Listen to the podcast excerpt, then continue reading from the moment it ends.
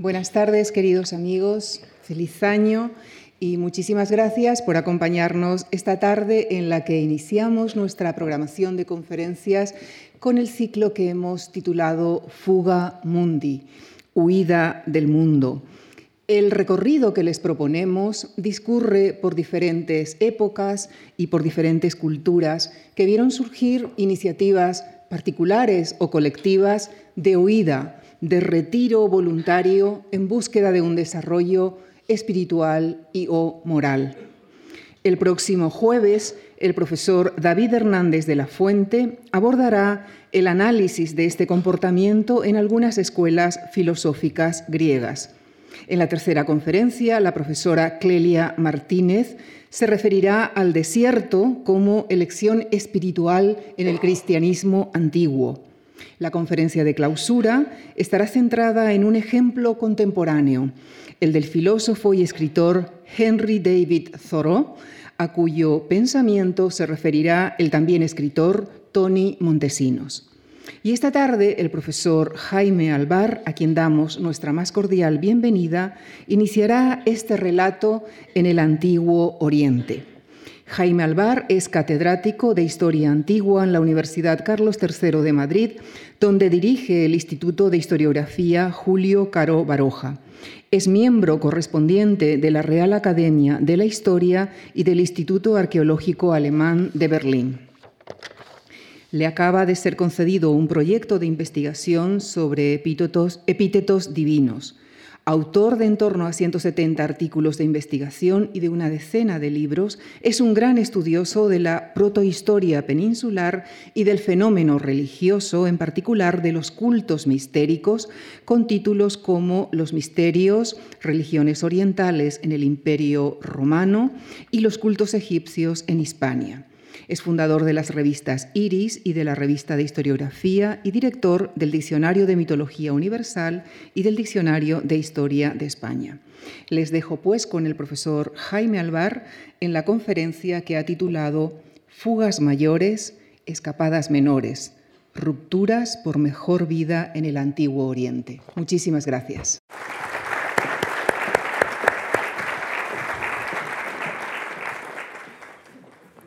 Muy buenas tardes. Agradezco las amables palabras de Lucía Franco y sobre todo a la Fundación Juan March el haber pensado que yo podía eh, participar en este ciclo eh, extraordinario de conferencias eh, titulado Fuga Mundi. Cuando me sugirieron participar en el, en el ciclo, eh, la verdad es que me sentí entusiasmado y después un poquito abrumado y esa bruma me sigue eh, dominando en este instante. Afortunadamente eh, los focos se han apagado, ya no veo el auditorio. supongo y presumo que son todos ustedes habituales en este escenario. en cambio, para mí es una novedad absoluta y siento en este momento el peso de todos los conferenciantes ilustres que me han precedido en este atril y la verdad es que se hace muy cuesta arriba la cuesta de enero. Feliz año. Eh, creo que el tema es apasionante porque eh, nos permite mm, intentar comprender por qué eh, algunos individuos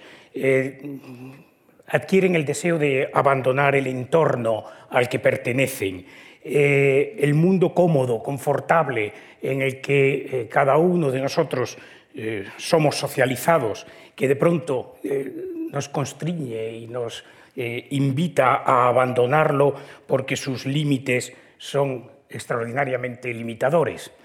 ¿Qué circunstancias concurren para que ese deseo trascienda los límites de una acción individual y se convierta en un fenómeno de relevancia social?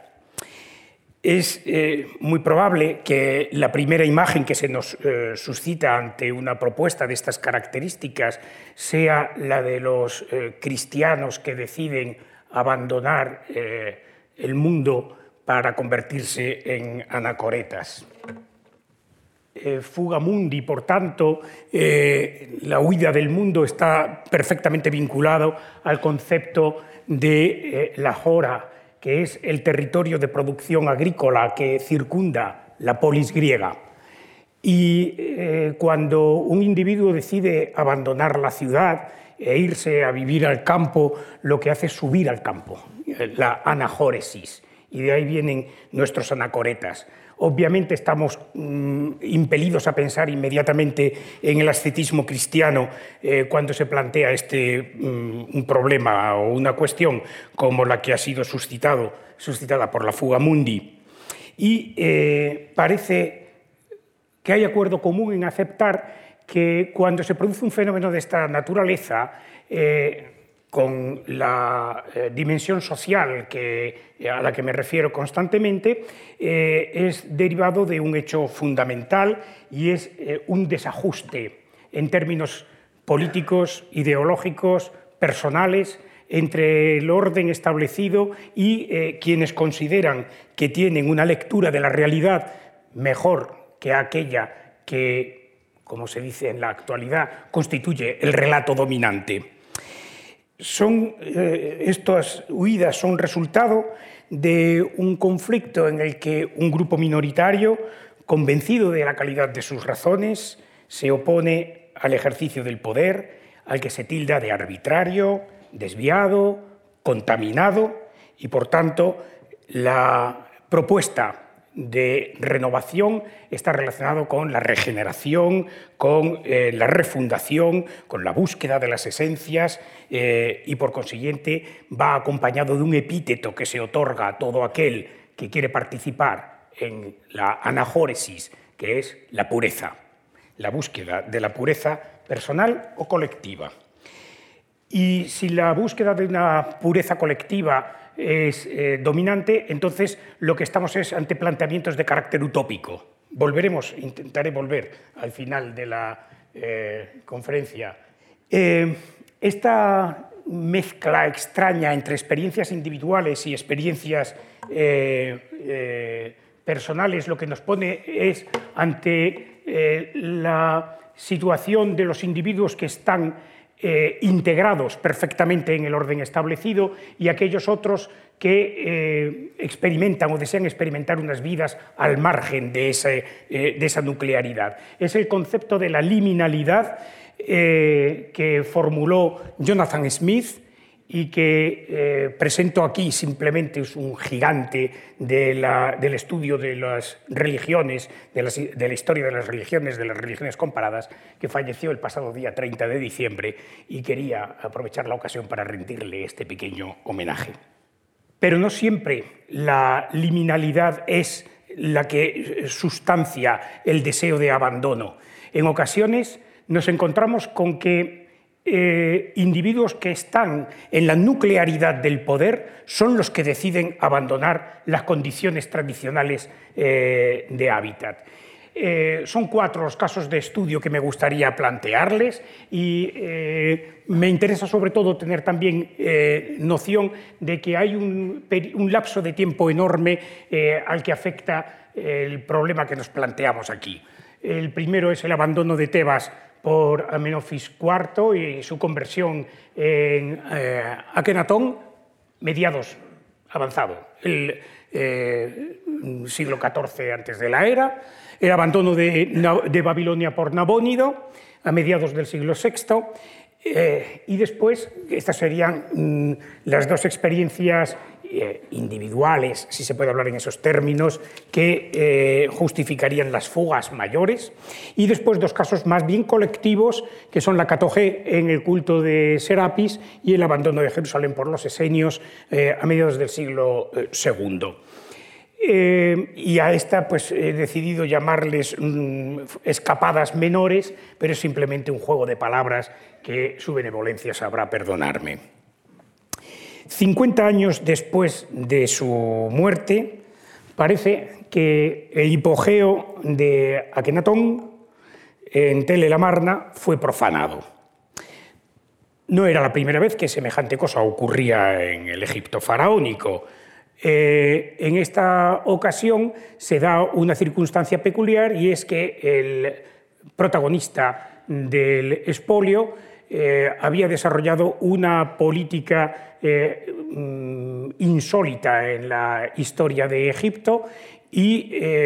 lógicamente, mm, se ha atribuido a la política del faraón el hecho de la profanación de su tumba. Y a partir de ahí empieza una historia que es eh, no tenemos tiempo para detenernos mucho en ella, pero eh, se la voy a pespuntear, el hecho de que en 1907 se descubrió la eh, tumba famosísima KV55, en la que apareció un sarcófago y todo el contexto, está muy deteriorada la, tumba, muy machacada, está en el Valle de los Reyes y su descubridor, perdón, eh, Theodore Davis, eh, que tienen aquí, eh, hizo una excavación espantosa y mm, peor de lo que se excavaba en la época. Es decir, que había fama de que no era un arqueólogo especialmente fino en el trabajo y mm, desarrolló una serie de hipótesis que han tenido que irse desmintiendo a lo largo del tiempo. El hecho cierto es que eh, la tumba estaba preparada para eh, recibir el cuerpo de una mujer, incluso el retrato del sarcófago es femenino, eh, y todo ello mm, sedujo a los arqueólogos y estudiosos posteriores a hacer una serie de hipótesis sobre quién es la persona que estuvo aquí enterrada, pero el descubrimiento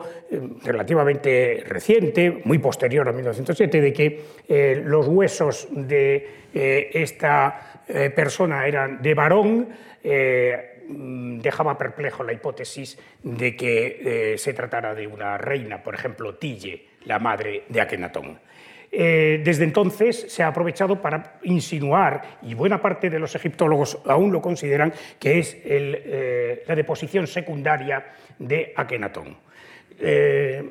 me cuesta mucho trabajo creer esta posibilidad por una razón bien sencilla. Eh, el llamado faraón hereje fue enterrado en Teleramarna y en Teleramarna fue expoliada su tumba. Es muy extraño que un príncipe que sufre, un monarca que sufre damnatio memoria, ¿eh? fuera rescatado eh, de su deposición prístina y conducido nada menos que al Valle de los Reyes a enterrarlo junto con y entre los restantes eh, representantes del Egipto faraónico contra los que él había desarrollado una política eh, completamente eh, rupturista.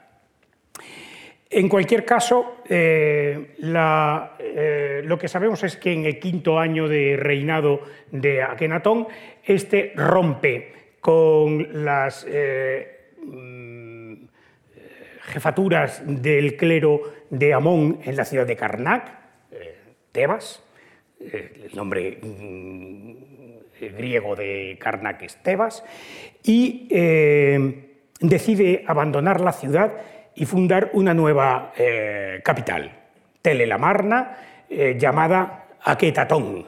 el horizonte de Atón, en un lugar, dice textualmente la información, donde nunca antes había sido venerado ningún dios. Es decir, busca un suelo virgen, en plena zona árida entre Tebas y Memphis, en la orilla derecha del, eh, Nilo, y eh, durante cinco años está preparando esa nueva ciudad eh, y se desplaza con una corte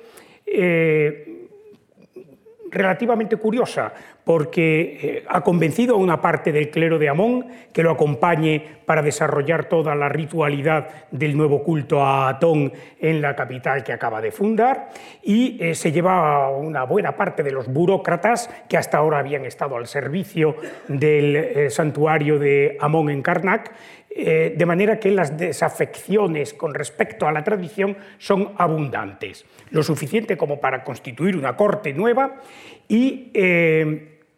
desarrollar la eh, vida de una experiencia eh, revolucionaria en el ámbito religioso, en el ámbito eh, artístico y presumiblemente también en el político durante sus 17 años de reinado. Su fracaso provoca que sea tildado como el faraón hereje eh, por eso la egiptología más eh, conservadora ha considerado a Kenatón como un rey nefasto, una de las peores catástrofes que pudieron haberle ocurrido a Egipto, precisamente en un momento en el que la gloria y el esplendor tocaba eh, máximos. Sabemos que cuando Akenatón, eh, Amenofis IV, eh, accede al trono, su padre, Amenofis III, lo ha dejado en una situación inmejorable. De hecho, ha expandido los límites del imperio nuevo egipcio, los de la dinastía XVIII, eh, por Asia, hasta eh, participar activamente en los asuntos internos de los grandes imperios eh, próximo orientales, de Mitanni, de los urritas, de los hititas, etc. Y la presencia física de militares egipcios en el Levante es continua. Eh, Nubia está perfectamente eh, integrada y la producción del oro eh, se efectúa con una fluidez extraordinaria, de manera que hay una enorme riqueza en Egipto. Eh, hasta el extremo de que con Amenofis III se inaugura una nueva forma eh, de arquitectura mucho más monumental de lo que se había visto hasta entonces. Ni siquiera Tutmosis III había sido capaz de erigir edificios de la eh, suntuosidad de los de Amenofis III. Su templo funerario lo hemos perdido y solamente conservamos dos esculturas de la entrada. Es lo único que se conserva, son los colosos de Memnón. Con esto ya se pueden hacer una idea de lo que debió de haber detrás de esos dos colosos que recibían al visitante, eh, y los hubo muchos, hasta en época eh, clásica griega, eh, los soldados, los hoplitas griegos acudían allí y escribían sus nombres, y entre los múltiples nombres que hay en las piernas de los colosos de Memnon está el de Lord Byron solamente va a ser emulado una monumentalidad de esa magnitud en el, arte, en la arquitectura egipcia, hasta Ramsés II. Eh, ya en la dinastía XIX, eh, y piensen, por ejemplo, en el templo de Abu Simbel, que es una de las máximas construcciones arquitectónicas del mundo egipcio. Tiene una situación inmejorable y solamente observamos un aspecto eh, aparentemente transicional en el, eh, reinado de Amenofis III, que es el progresivo eh, incremento de presencia e importancia de un dios que no es que sea nuevo, pero que hacía mil años del que no teníamos noticia. Atón. Atón aparece en los textos de las pirámides, y eh, desaparece súbitamente conforme eh, mm, las cosmogonías eh, relacionadas con otras deidades solares triunfan en el, pensamiento eh, colectivo de los egipcios, sobre todo eh, naturalmente sacerdotal, desde los planteamientos heliopolitanos que terminan haciendo que en la dinastía 18 Amón se convierta en el dios tutelar de la nueva dinastía de Agmosis. Pero junto a Amón, la historia solar religiosa de Egipto había estado dominada por otros dos eh, dioses que han encontrado un encaje eh, adecuado en todo el organigrama eh, de la Enéada, que son Osiris y que es Horus.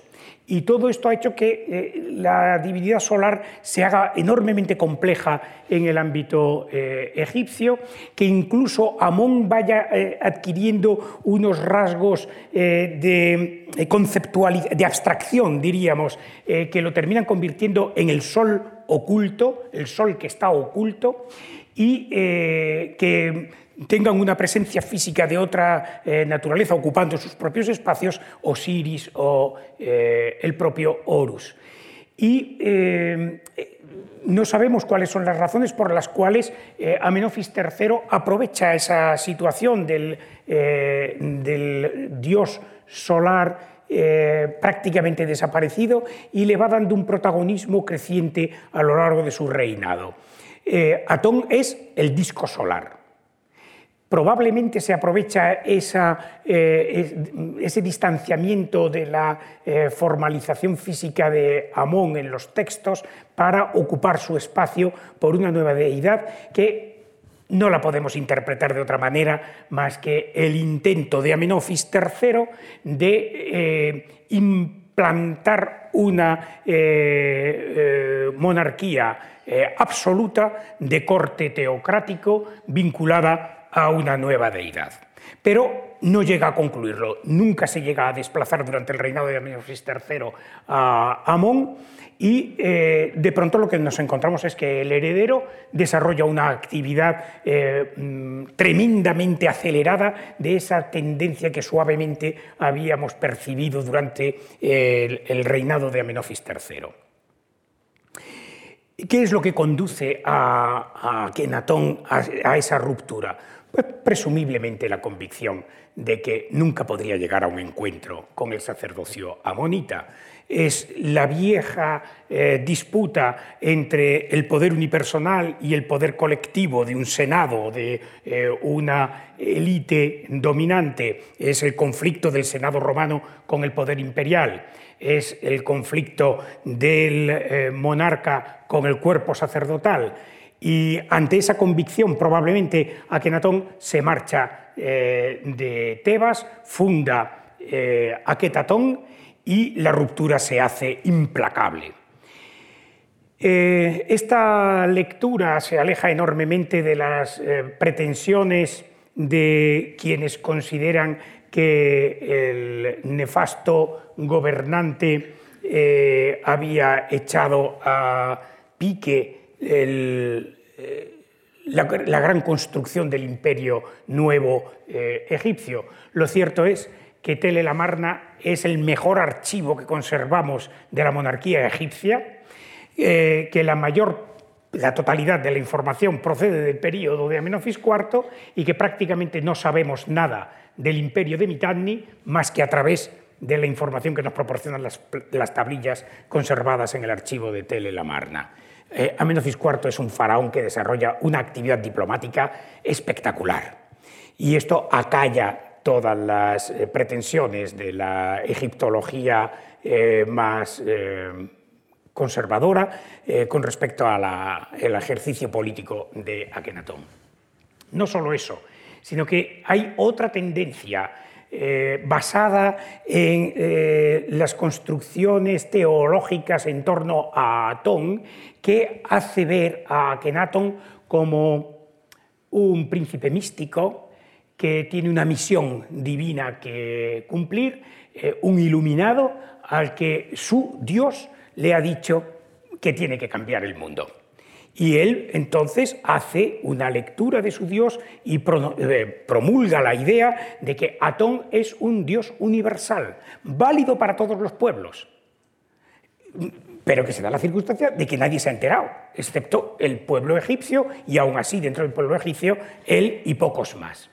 Eh, y eso va acompañado de una nueva estética en el eh, ámbito iconográfico, eh, una lectura del poder imperial, del poder faraónico, en el que eh, hay una dimensión mucho más muelle, más lánguida, donde se, presumiblemente se hace una representación no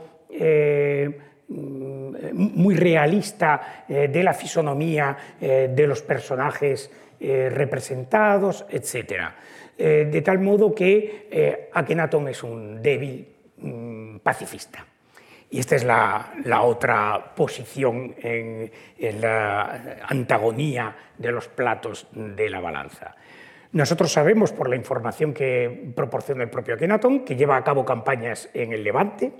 eh, que participa en el declive de Mitanni y en el resurgimiento del mundo hitita de la mano de Supiluliuma, y sabemos que lleva a cabo alguna campaña en Nubia. Eh, naturalmente, quienes están en contra de esta imagen de un faraón mm, tradicional eh, dirán que son campañas eh, literarias y no físicas, que son más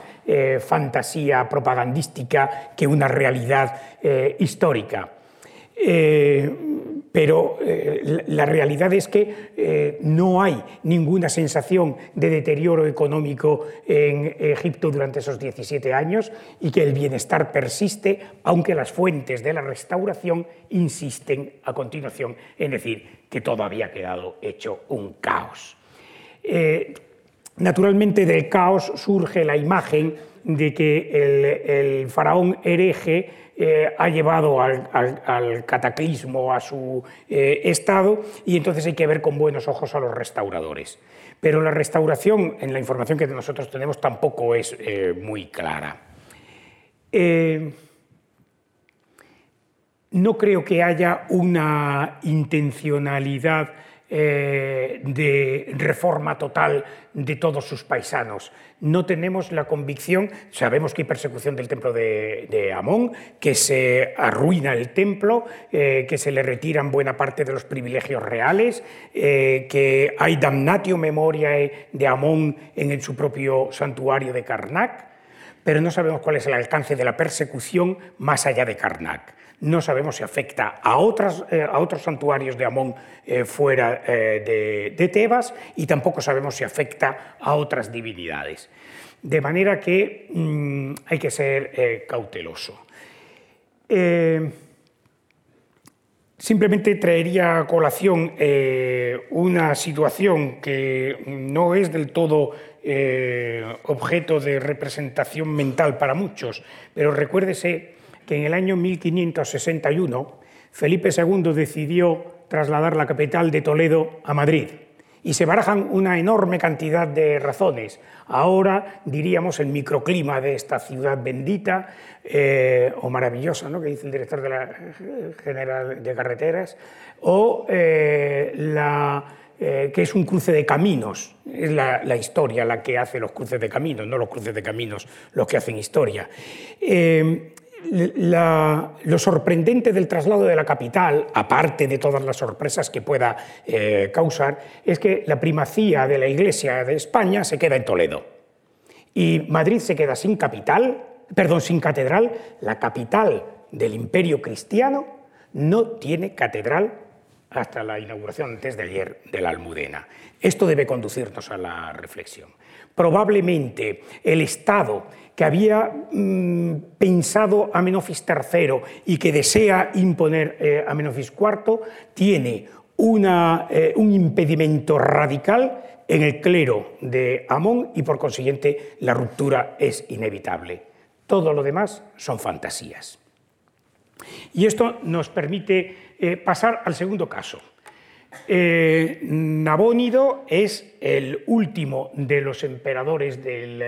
Mm, nuevo imperio eh, babilonio, eh, a la muerte de un larguísimo reinado de 34 años, Nabucodonosor eh, deja la situación en una inestabilidad grande, eh, hay una usurpación, primero le sucede su hijo, que solamente reina dos años, eh, lo asesinan, el usurpador mm, militar eh, reina durante cuatro años, a los cuatro años le sucede su propio hijo, que a los seis meses es víctima de un complot en el que otro usurpador que no pertenece a la familia real se hace con el poder y este es ya Nabónido. Eh, ¿Por qué traemos a colación aquí a Nabónido? Eh, sabemos muy poco, con Nabónido vamos a ser más breves, sabemos muy poco de Nabónido, pero lo que sabemos es que el clero de Marduk de Babilonia no lo quiere. Y entonces él se eh, ve obligado a desarrollar una doble estrategia eh, religiosa. Por un lado, eh, se declara legítimo sucesor de Nabucodonosor y que además, como él, va a continuar la obra de restauración eh, de santuarios destruidos por la invasión asiria. Y en ese sentido, eh, mm, hace eh, gala de la eh, refundación, restauración de los templos de Marduk, de Nabu y de Nigal, con lo que busca la simpatía del área nuclear de Babilonia, fundamentalmente en las ciudades sagradas de Sipar y, y Borsippa, pero al mismo tiempo que está intentando congraciarse y buscando el aplauso eh, del, clero de Marduk en Babilonia, eh, él desarrolla el fomento de una tríada astral compuesta, la hemos visto eh, hace un instante, compuesta por su dios tutelar Sin, la luna, el dios sol eh, Samash y la estrella Venus Ishtar. Y con, este, eh, esta tríada eh, astral, lo que está buscando es el apoyo de Harán, de Nínive, de la propia Sur, pero también del sur mesopotámico, de la antigua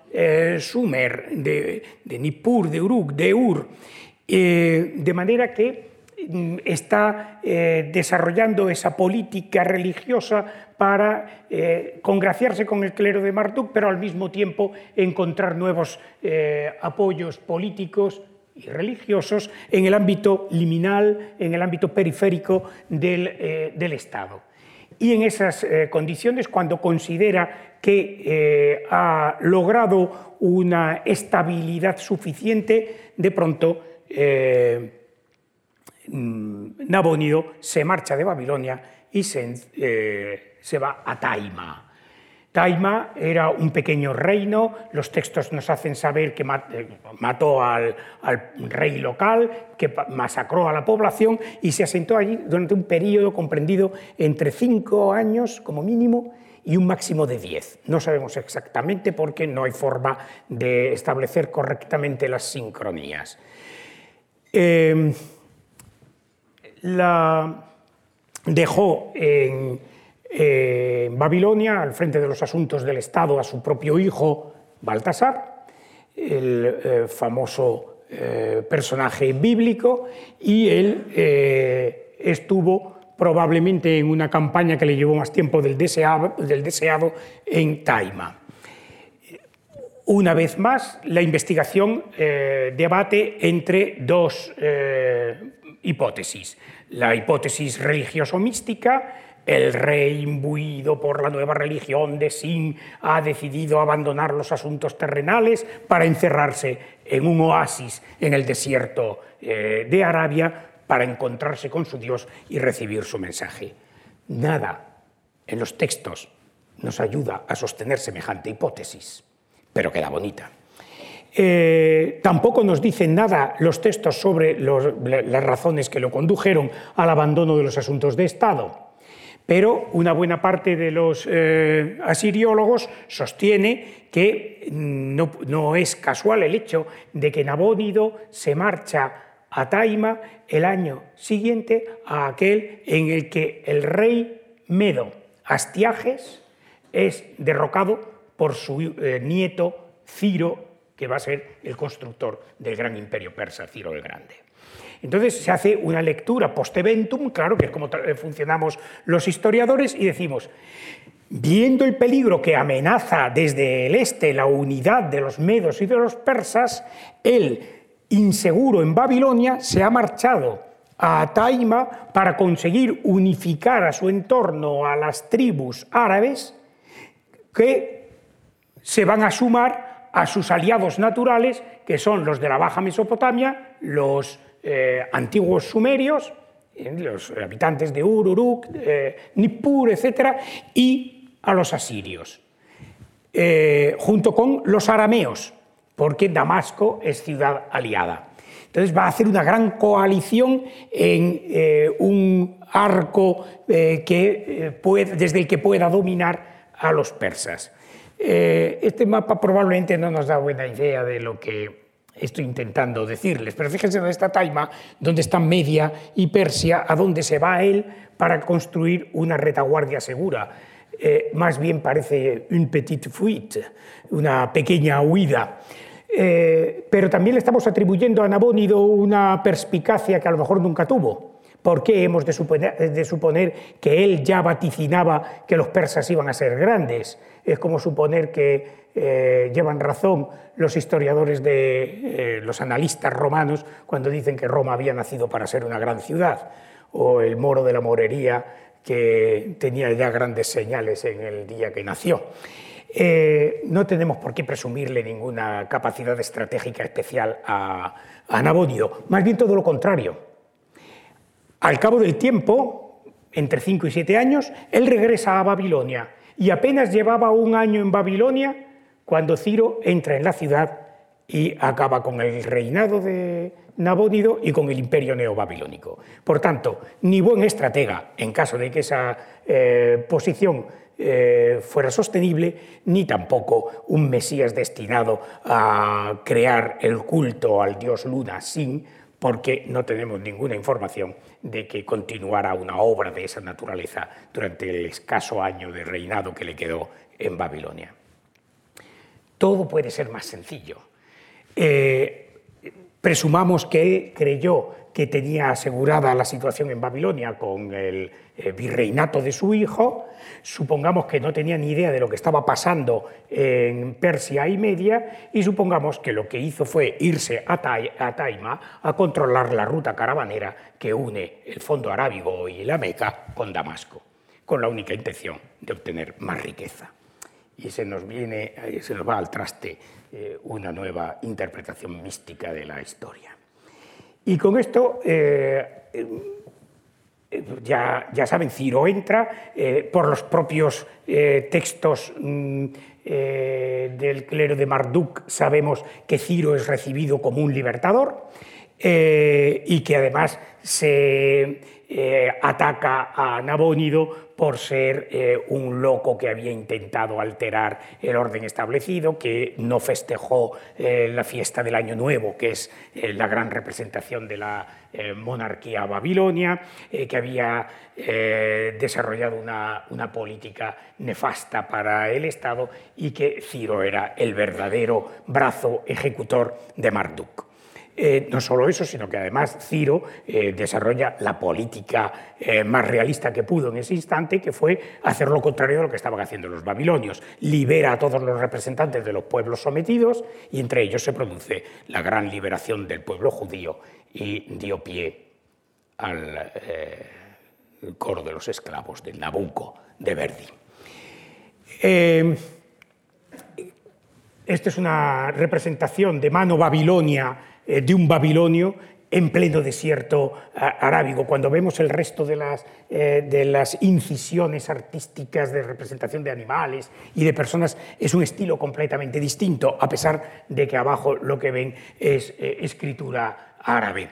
de la época. Es decir, parece un mensajero que fuera corriendo a, Babilonia, que mantuviera una posta, eh, que mantuviera la relación entre Taima y Babilonia. Y eh, aquí tenemos al monarca eh, venerando a su deidad favorita. Ya han desaparecido los otros signos astrales, Shamash y Ishtar, y nos quedan solo los cuernos que representan a Sin. Eh, ahí acaban las, grandes fugas y ahora eh, nos quedan eh, rápidamente los, pequeños antecedentes que dan la apariencia de parecerse más a el estímulo inicial que habíamos hablado a propósito de los cristianos. En, el, en, el, en época tolemaica, eh, se inventan un dios nuevo, probablemente durante el reinado del primero de los eh, Lágidas de Egipto, Ptolomeo I, eh, une al sacerdote egipcio Manetón y a un sacerdote del santuario de Eleusis, Timoteo, y los encierra allí en un lugar para que le hagan un híbrido religioso susceptible de ser venerado por los egipcios y por los griegos. Ese es el origen de este dios, Serapis, que tiene escaso éxito en Egipto, excepto en Alejandría y en Memphis, eh, y que se va a convertir fuera de Egipto en el nuevo compañero de Isis en detrimento de Osiris. De manera que Serapis e Isis van a eh, expandirse por el Mediterráneo eh, siendo promiscuos en la generación de santuarios a ellos dedicados. Pues de todos los santuarios eh, que tenemos dedicados a Serapis, eh, solamente en uno tenemos una información sorprendente, son 60 textos papirológicos fragmentarios del Serapeo de Memphis. En Memphis hay dos serapeos, para quienes hayan estado, recordarán al menos uno de ellos. Del segundo, del que yo hablo, apenas sabemos nada, más que está eh, fuera de la ciudad, en el pleno desierto, eh, arruinado, pero que arqueológicamente ha dado un material eh, estupendo. El del interior de la ciudad es el famoso eh, Serapeo, que alberga los, mm, al buey Apis, todas las esculturas y las momias eh, del buey Apis, que recordarán quienes lo hayan visitado. Me estoy refiriendo al santuario eh, helenístico, grequizado del, del desierto. los fragmentos que conservamos de el Serapeo de Memphis abarcan una cronología prácticamente dos siglos, desde comienzos del siglo II, antes de la era, a eh, finales del primero. Y al margen de estos 60 casos, que proceden todos del Serapeo de Memphis, solamente tenemos otros tres documentos que atestiguan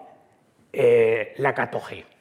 uno en el santuario de Zeus Uranio en Betocese, cerca de Aradus, en la costa fenicia, eh, que fechamos en torno al año 200, otro prácticamente contemporáneo de Priene, en la eh, costa occidental de Anatolia, y otro mm, que nos rompe la coherencia cronológica, que es eh, procedente de Esmirna y que es muy bien datado en el año 200 de la era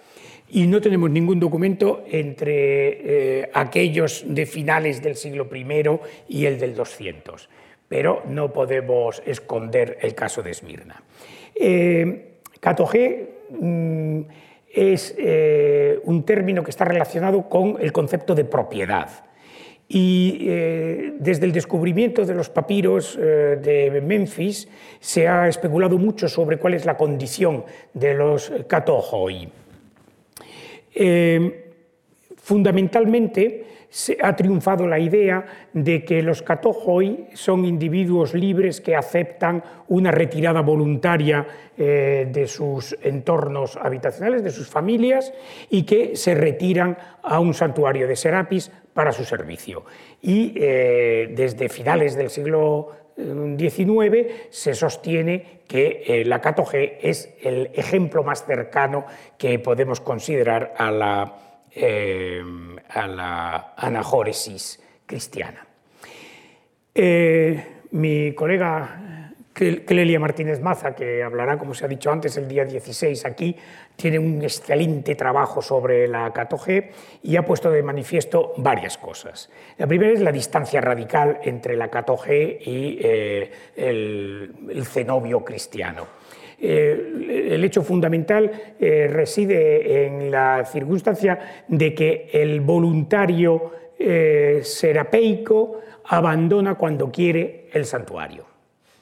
En segundo lugar, que importante, la libertad de movimientos va acompañada de una eh, constante preocupación por los asuntos familiares. Esto lo sabemos porque entre los 60 documentos hay algunos, eh, como eh, aquel de un individuo que está encerrado allí con dos personas, dos chicas jovencitas vinculadas a él, a las que no le están dando la ración que les corresponde y entonces protesta. O eh, algún caso como el de Festión, que eh, está allí, le escribe su mujer y le escribe su hermano y dice, oye, que Serapis ya te ha dicho que te puedes marchar, porque no te vienes para casa? Y él sigue allí encerrado en el, en el serapeo. Todo esto, esta correspondencia constante, ya sé que me pueden decir que San Jerónimo también tiene una correspondencia enorme con las matronas romanas, eh, pero San Jerónimo es un hecho bastante insólito, también lo es la Catoge, con lo cual nos quedamos ahí un poquito en empate. Eh, Mm, no sabemos, se ha especulado porque una parte de los documentos está relacionado con militares. Eh, este eh, individuo del que les he hablado, el Efestión, eh, es un militar. Aparentemente ha habido una leva importante en el año 168 en el Alto Egipto y se han llevado una cantidad grande de soldados para combatir contra Antíoco IV, el rey de Seleucida, pero la campaña no ha tenido lugar y regresan a casa. Y una parte de esos soldados se detiene en el santuario de Serapis de Memphis y entonces se entrega corporalmente al dios para agradecerle, no, tenemos el texto que lo diga, pero vamos, da la impresión de que es una especie de voto personal por eh, haber sobrevivido a la campaña que jamás eh, tuvo lugar. Y ese es eh, uno de esos personajes, es este Efestión del que les hablo. Y se queda allí y está tan ricamente, no quiere volver a casa por los motivos que sea, pero ha hecho la consulta a, a, Serapis y aparentemente, porque la familia lo sabe, Serapis le ha dado permiso para que se marche es decir, que se quedan o se van a su antojo. Entonces, eh, se ha supuesto también que la catogé está vinculada a soldados que han sido apresados y que entonces se ponen a disposición del servicio de los eh, santuarios. Pero no es cierto, porque no los encontramos en ningún otro santuario, nada más que en el de Serapis, y no existe ninguna razón por la cual eh, tengan que irse al santuario de Serapis y no al de cualquier otra divinidad, por un lado y eh, por otra parte, porque también tenemos otros casos de individuos que no son eh, militares.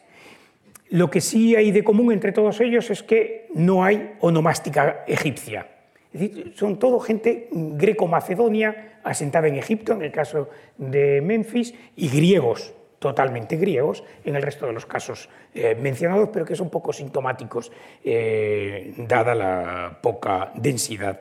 documental de la que disponemos para el estudio. Tampoco están al servicio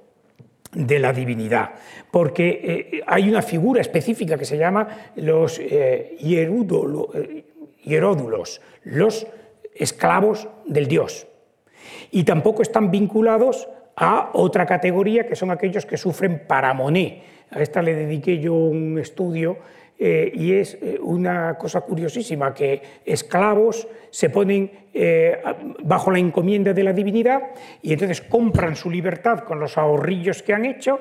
le dan el dinero al santuario de Serapis y entonces Serapis se convierte en el garante de la manumisión, que tiene una cláusula de permanencia, como con los móviles, que en griego se llama paramoné. Y la paramoné consiste en que, de acuerdo, eres libre, has comprado tu manumisión, pero tienes esa cláusula que hace que te quedes con tu actual propietario hasta que se muera. Y además tienes que hacerlo de buen grado.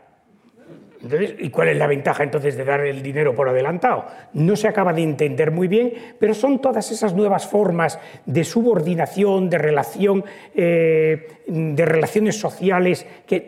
que, se están transformando en época helenística y la paramoné, eh, perdón, la eh, bueno, ahora no la catogé que ha estudiado Clelia eh, Martínez Maza pone claramente de manifiesto algo que estamos vislumbrando por otros documentos, y es que en los imperios universales, o los grandes imperios helenísticos que van a culminar en el imperio romano, la actitud del fiel hacia la divinidad ha cambiado radicalmente.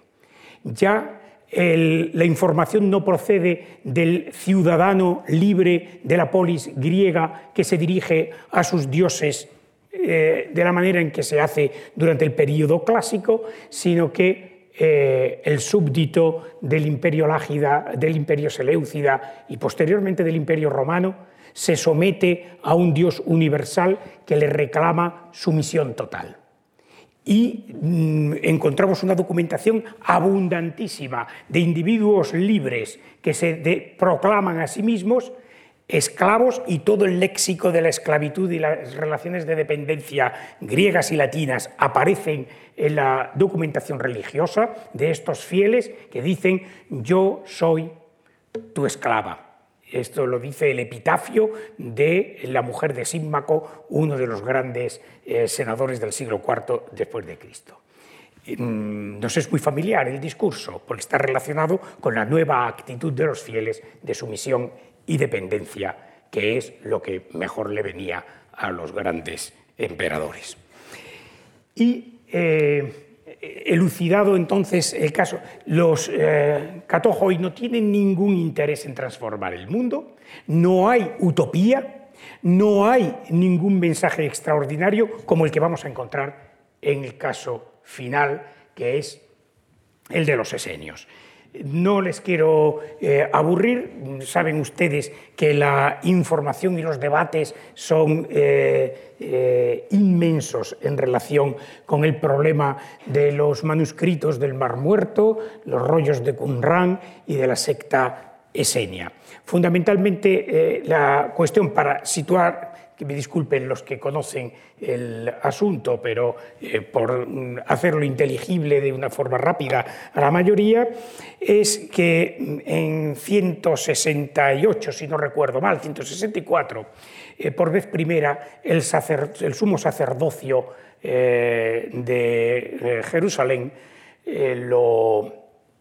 mm, otorga el emperador Seleucida Antíoco porque lo ha puesto a subasta. Y se lo vende a un intruso y curiosamente el, problema se agrava por el hecho de que frente a la helenización que está sufriendo eh, el templo, eh, el, judaísmo y la eh, influencia cada vez mayor del politeísmo greco-helenístico en el judaísmo, se están exacerbando las tensiones y las actitudes. Y de esta manera surge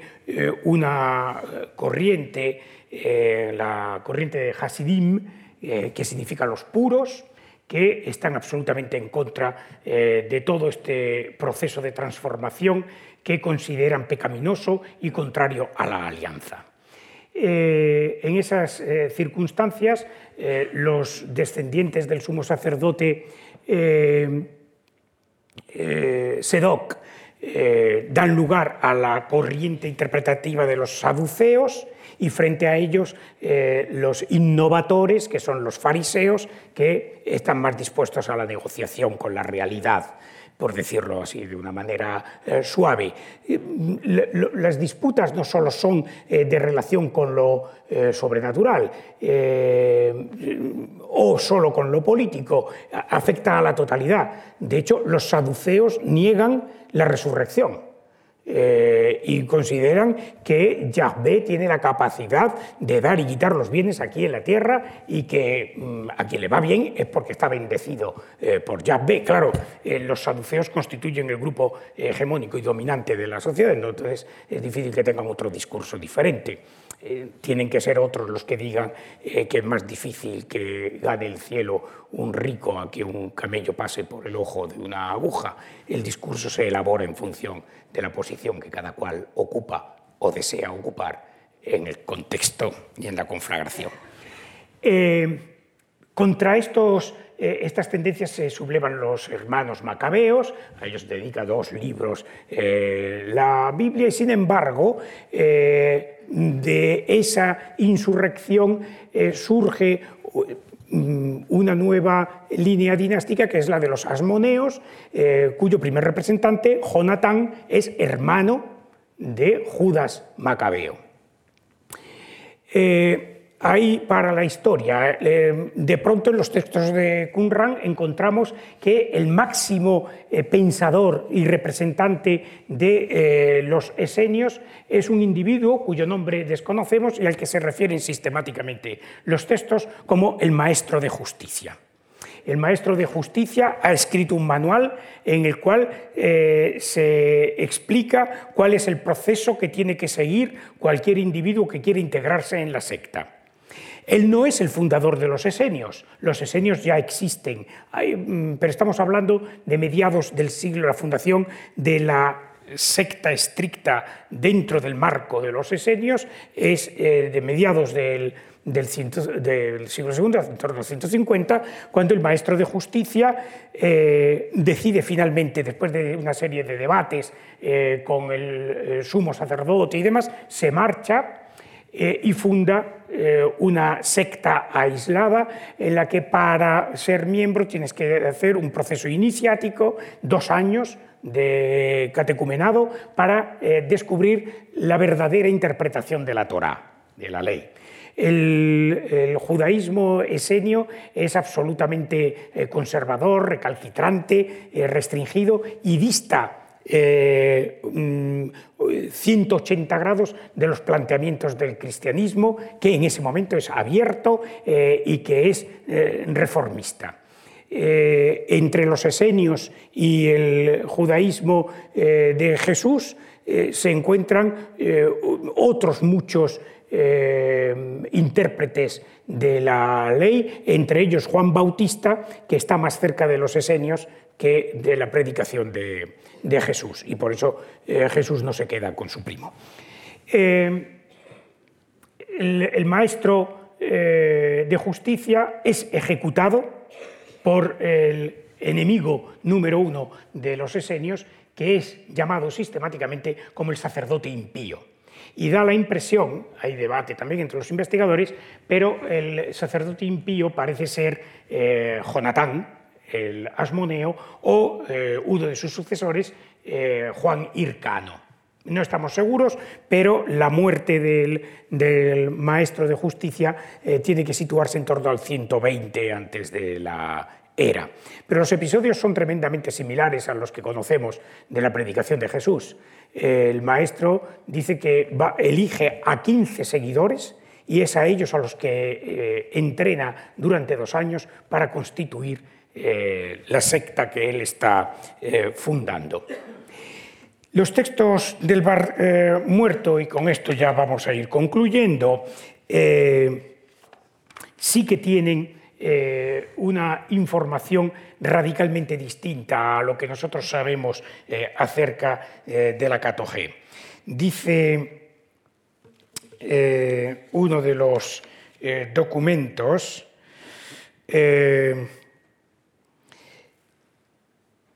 que el objetivo de la vida ascética es servir de expiación a la tierra los que se marchan son conscientes de que hay polución y como consecuencia de esa polución se tienen que marchar y ellos son chivos expiatorios de la totalidad